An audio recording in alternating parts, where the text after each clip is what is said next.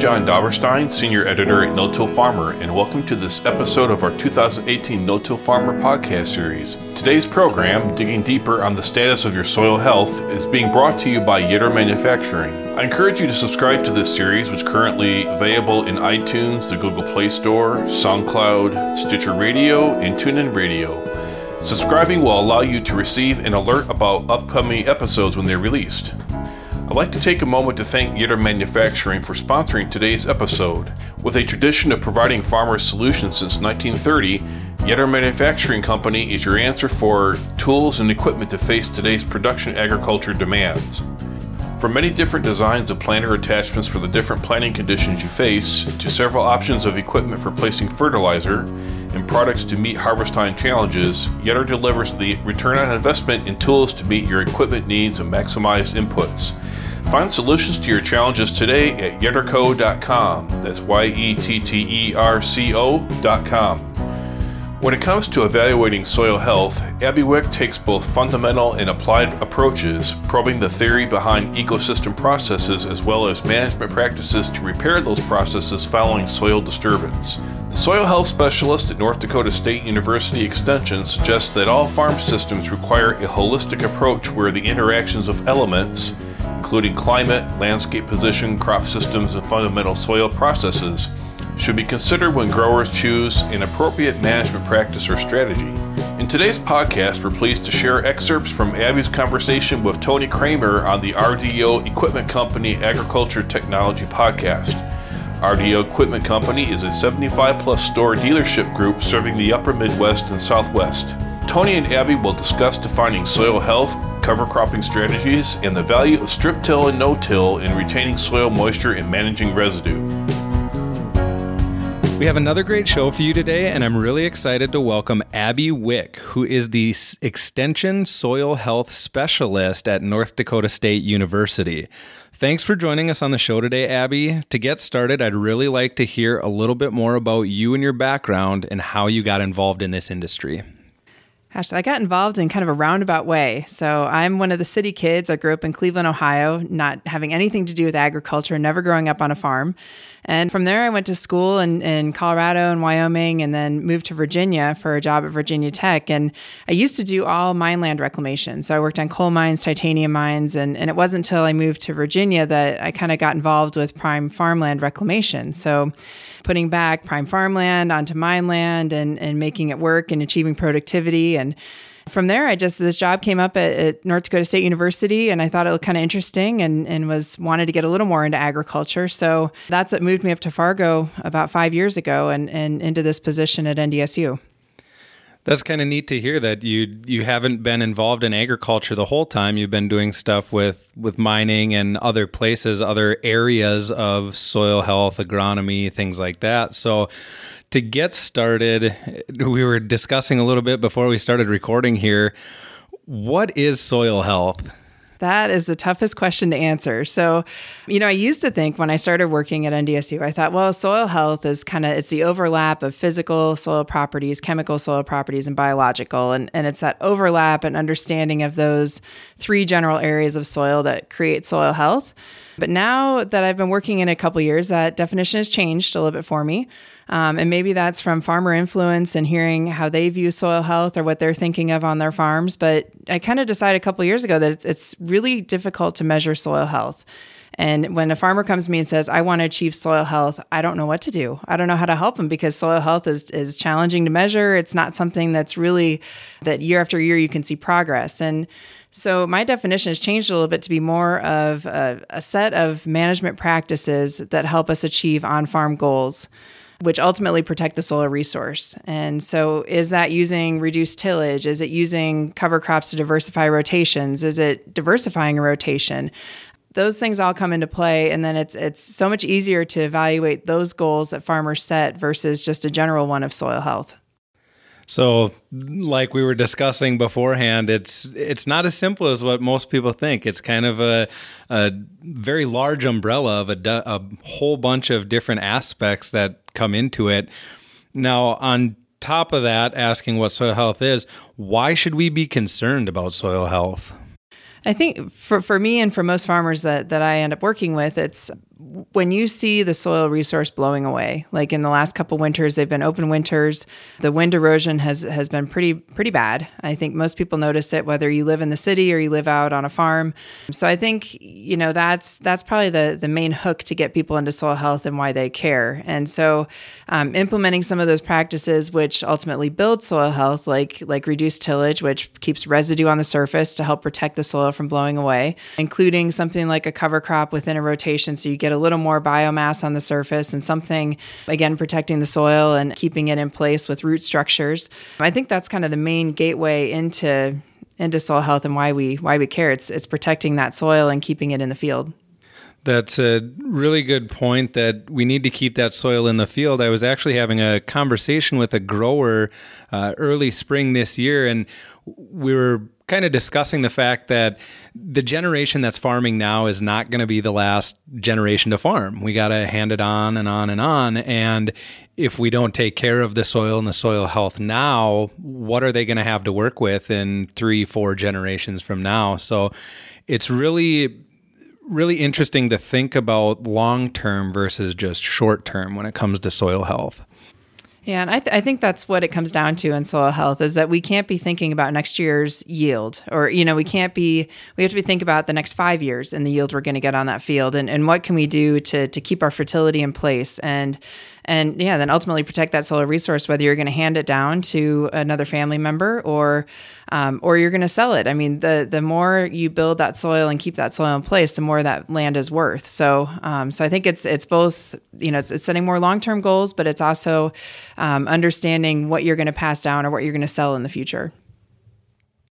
So, you discussed a little bit about some of the different ways that we can go about improving that soil health let's dig a little deeper into that and tell our listeners a little bit about the different types or different practices that we can do whether it like you were saying the the cover crops or the reduced tillage or no till things like that. So getting started with those talking cover crops. I know you uh, you deal a lot with cover crops. You're doing a lot of research trying to figure out what the best way to go about it is let's talk cover crops and how we can utilize those to improve soil health. Okay, and that's I think that's a great place to start. Most most farmers that I work with, if they're interested in reducing tillage or, or building a soil health system, I think cover crops is a great place to start. It's a it's a short term investment right? I mean, you're not buying a new piece of equipment to do cover crops. You're you're buying seed. You're getting the seed out there, and you always have a way to terminate it. So, um, so with cover crops, I think it's a matter of looking at your rotation. A lot of guys in our area are corn and soybean. So, how do we get cover crops into that where corn and soybean take up a majority of the growing season?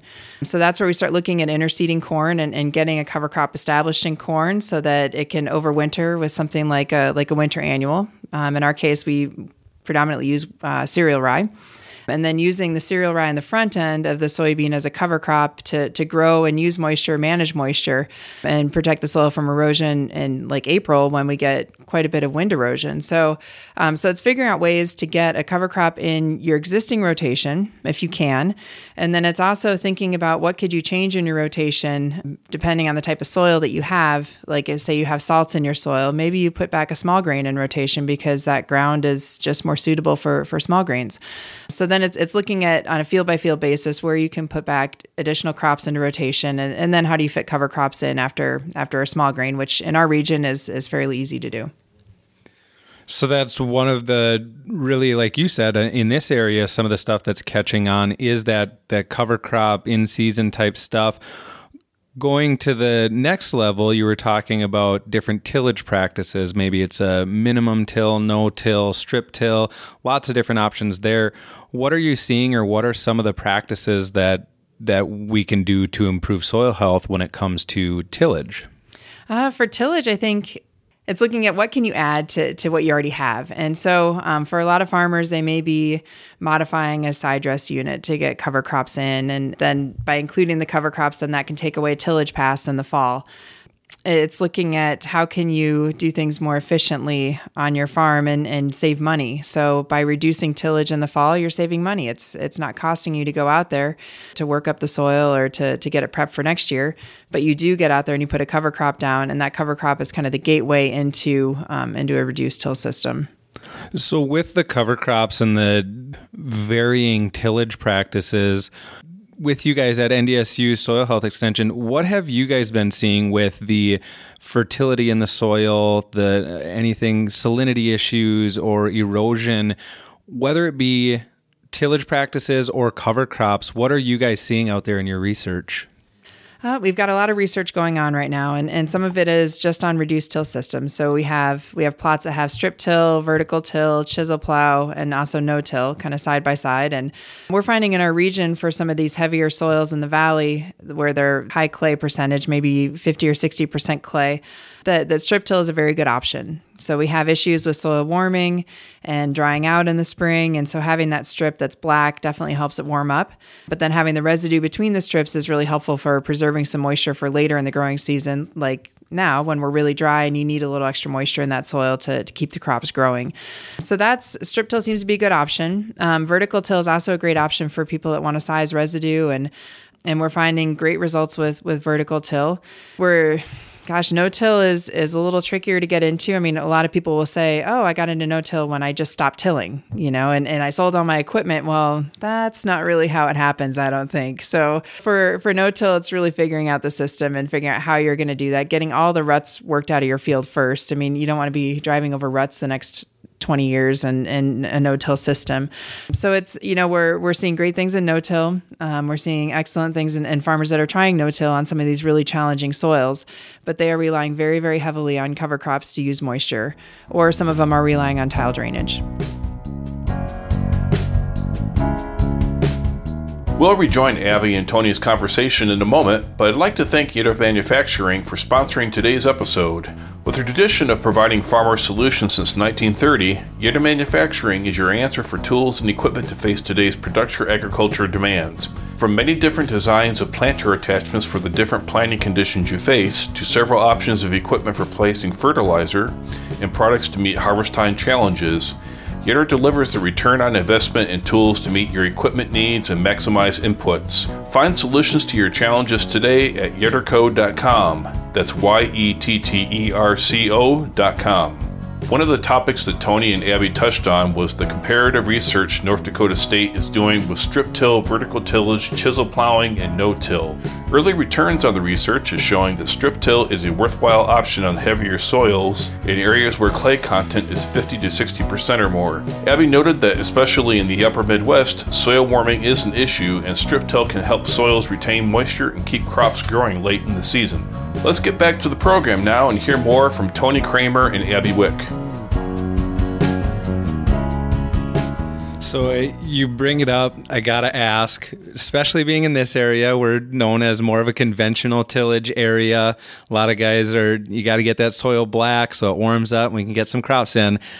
When someone comes to you and says, you know, I'm having issues. I want to improve my soil health when you bring up the tillage aspect of it, what what do they say? How do you get them to kind of jump on board when it comes to adjusting conventional tillage habits? Oh, it's tough because I mean, even even guys that have been long term no till still struggle with it. You know, I mean, sometimes their crop doesn't look as good as the next guy's, and um, so it, it's it's hard. That piece is hard because it's um, it's something that's I think ingrained in us. I mean, everything that you read, even children's books, have plows in them. You know, I mean, it's just you know that with a little kid that that everything has a plow in it. So I think it's talking through the system, figuring out whether it's backing off on one tillage pass. You know, in the fall, maybe you don't work the soybean ground and you figure out another way to get your fertility fertility and for your corn. Um, maybe it's it's including cover crops to to make sure that you don't have to do that pass. So you're going to use moisture through transpiration by the cover crop, through drainage down the root channels, through some evaporation. Instead of just with tillage, we're just relying solely on evaporation for water management. Um, so it's really thinking through the system, and and that's my job is to help farmers think through that uh, for their own systems and figure out what they're comfortable with and what they're willing to try and and and uh, and to not push them too hard because I know how tough it is to change. So um, and how tough it is to learn all these new things. I mean, shoot, I came from mine reclamation and got into agriculture, so I know how hard it is to learn. And um, so I, you know, it's it's just being that sounding board and trying to think through all the options and all the things that could come up and, and trying to come up with the best possible situation for the current year. So that brings me to my next question. You talked a lot about maybe you reduce to a, a single pass tillage or something like that. I know you guys have been learning, and I've I've gone to a number of your meetings and things that you guys have done with research, and it's it's not necessarily quitting tillage in a hole. It's maybe we maybe you back off, like you said, down to that one pass, or maybe you adjust. You go from a, a broadcast fertilizer to a strip till or something like that. So. I know we, we maybe answered this question already, but how does equipment anywhere from the tractor, the types of tires, the tracks, to the implement we're pulling, how does equipment play a part in soil health? Oh, I think I think equipment plays a big part, and and they always they I don't know who they are, but they people told me when I started, well, you're going to have to figure out how to get these systems to work for the farmers. You're going to figure out how they're going to interseed cover crops. You're going to figure out how to do the reduced tillage. And, and I thought, you know what? I don't know a lot about equipment, but farmers do. And so farmers are the ones that are going to figure out how to make their equipment work for that system.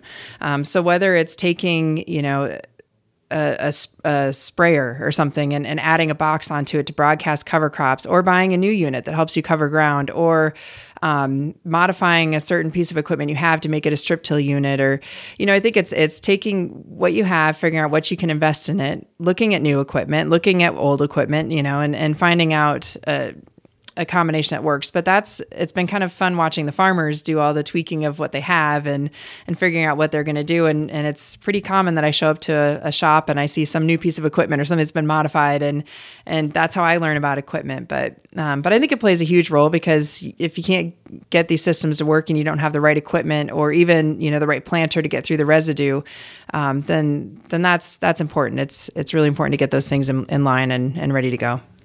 So, staying on the lines of equipment and how that plays a part in soil health, is there anything out there, precision agriculture wise, that these growers are using to help soil health?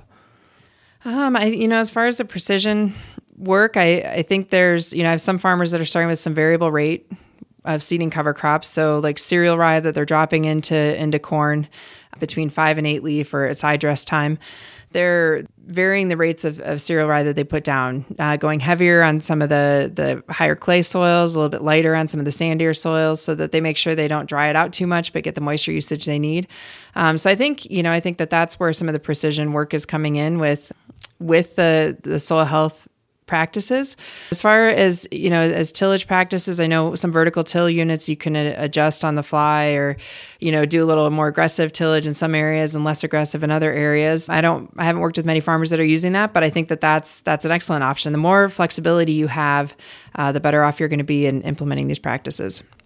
Yeah, that's one of the things that John Deere recently redo or released is the TruSet tillage. So on, I know it's a, a not the greatest term to use with you, but the John Deere rippers, the the uh, disc rippers, those as well as the field cultivators, they have TruSet tillage where we can start doing variable rate tillage. So, like you said, you can write those map based prescriptions to dig a little bit deeper, dig a little bit shallower. So the technology is invol- evolving, and precision agriculture is a big part of that. So, with all of the research you've done, all of the farmers that you've been working with, are there any success stories that you'd like to share with us? Oh gosh, you know, I feel like there's been a lot of great success, and and part of it's because we've had a, a really long fall the last couple years, and so that's been great for cover crops. I've seen a lot of great things out of farmers, and, and the innovation and the commitment on their part is, has been outstanding. So there, I mean, there are several farmers that I work with that have included new new parts to their system, new different cover crops, or even cover crops at all. A set of farmers that I work with down in in the Wahpeton area, I mean, they went from from tillage. He was never a heavy tiller, but he he did some tillage, and, and all of a sudden he, he saw that something wasn't working. You know he, that he had to change something in his system so that his sons could farm that land, and and um and so he included cover crops. That was his first step into this kind of soil health. But he went to a lot of meetings and got a lot of information before he made that step. And so seeing that work on their farm over the last several years has been really impressive. Um, I know that they're constantly learning and constantly changing, which I, I think that that's important. But I think at the end of the day, their mindset is I'm going to make this work, not I'm going to give it a try. And so that's the the first thing I hear from a lot of guys getting into this that as long as you go into it saying I'm going to make this work, then you'll make it work. I know there's a lot of research out there, a lot of information out there that you guys are putting forth with soil health. If any of our listeners want to learn more about soil health or maybe some of the research that you guys are doing at North Dakota State University, where can they go? Who can they talk to? So we have we have a great web page that's up. It's um, ndsu.edu slash soil health, or you can just search NDSU soil health and it'll come up. Um, we focus mostly on on video resources, so there are like 50 different two minute videos that people can watch on there about the practices that we're using, and, and I include a lot of farmers in, in the videos that I make because I think that they're you know they have the most knowledge of the equipment that they're using and how they're getting these practices on the ground. Um, so that's an excellent resource. I'm also on Twitter with a tag name at NDSU Soil Health. So people can find me that way or just search for Abby Wick. And and I usually as I drive around, which is pretty much every day of the week, I'm out on the road doing something and visiting farmers. Um, I'm tweeting about what I'm seeing. And and so that's a great way to kind of pick up and, and have discussions on on what we're doing up here. So lots of resources out there to go to, whether it's at NDSU website or like Abby said, follow her on Twitter at NDSU Soil Health. I would just like to thank you, Abby, for coming in and discussing soil health with us. It's kind of where we started with the conversation. Soil health is hard to explain, but I think we got a lot of good information out there. I think so. Thanks for having me. Like to sincerely thank Tony Kramer and Abby Wick for sharing their perspectives on soil health strategies. To listen to more podcasts about successful soil health strategies, please visit no-tillfarmer.com slash podcasts. Again, we'd like to recognize and thank our sponsor, Yetter Manufacturing, for helping to make this No Till Farmer podcast series possible. If you have any feedback on today's episode, feel free to drop me an email at jdobberstein at lessitermedia.com or give me a call at 262 777 2430. Once again, if you haven't done so already, you can subscribe to this podcast on iTunes or the Google Play Store to get an alert when future episodes are released. You can also keep up on the latest no-till farming news by registering online for our No-Till Insider daily and weekly email updates and Dryland No-Tiller e-newsletter. And be sure to follow us on Twitter at No-Till Farmer with farmer spelled F-A-R-M-R and on our No Till Farmer Facebook page. For Tony Kramer, Abby Wick, and our entire staff here at No Till Farmer, I'm Senior Editor John Dobberstein. Thank you for listening.